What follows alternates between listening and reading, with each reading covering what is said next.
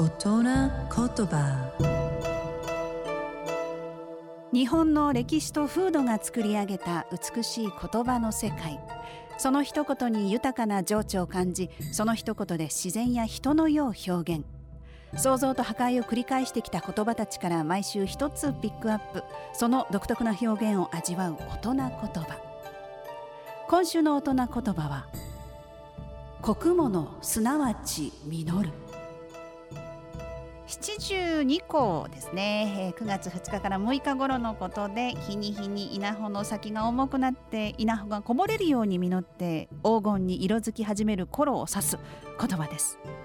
まあ、借り入れをこう間近に控えたとても大事な時期ではありますがこの頃から台風の季節に入ってこうようやく実り始めた稲に被害をもたらすことが多いということで農家さんにとってハラハラする時期でもありますよね。美しい日本語を味わう。大人言葉でした。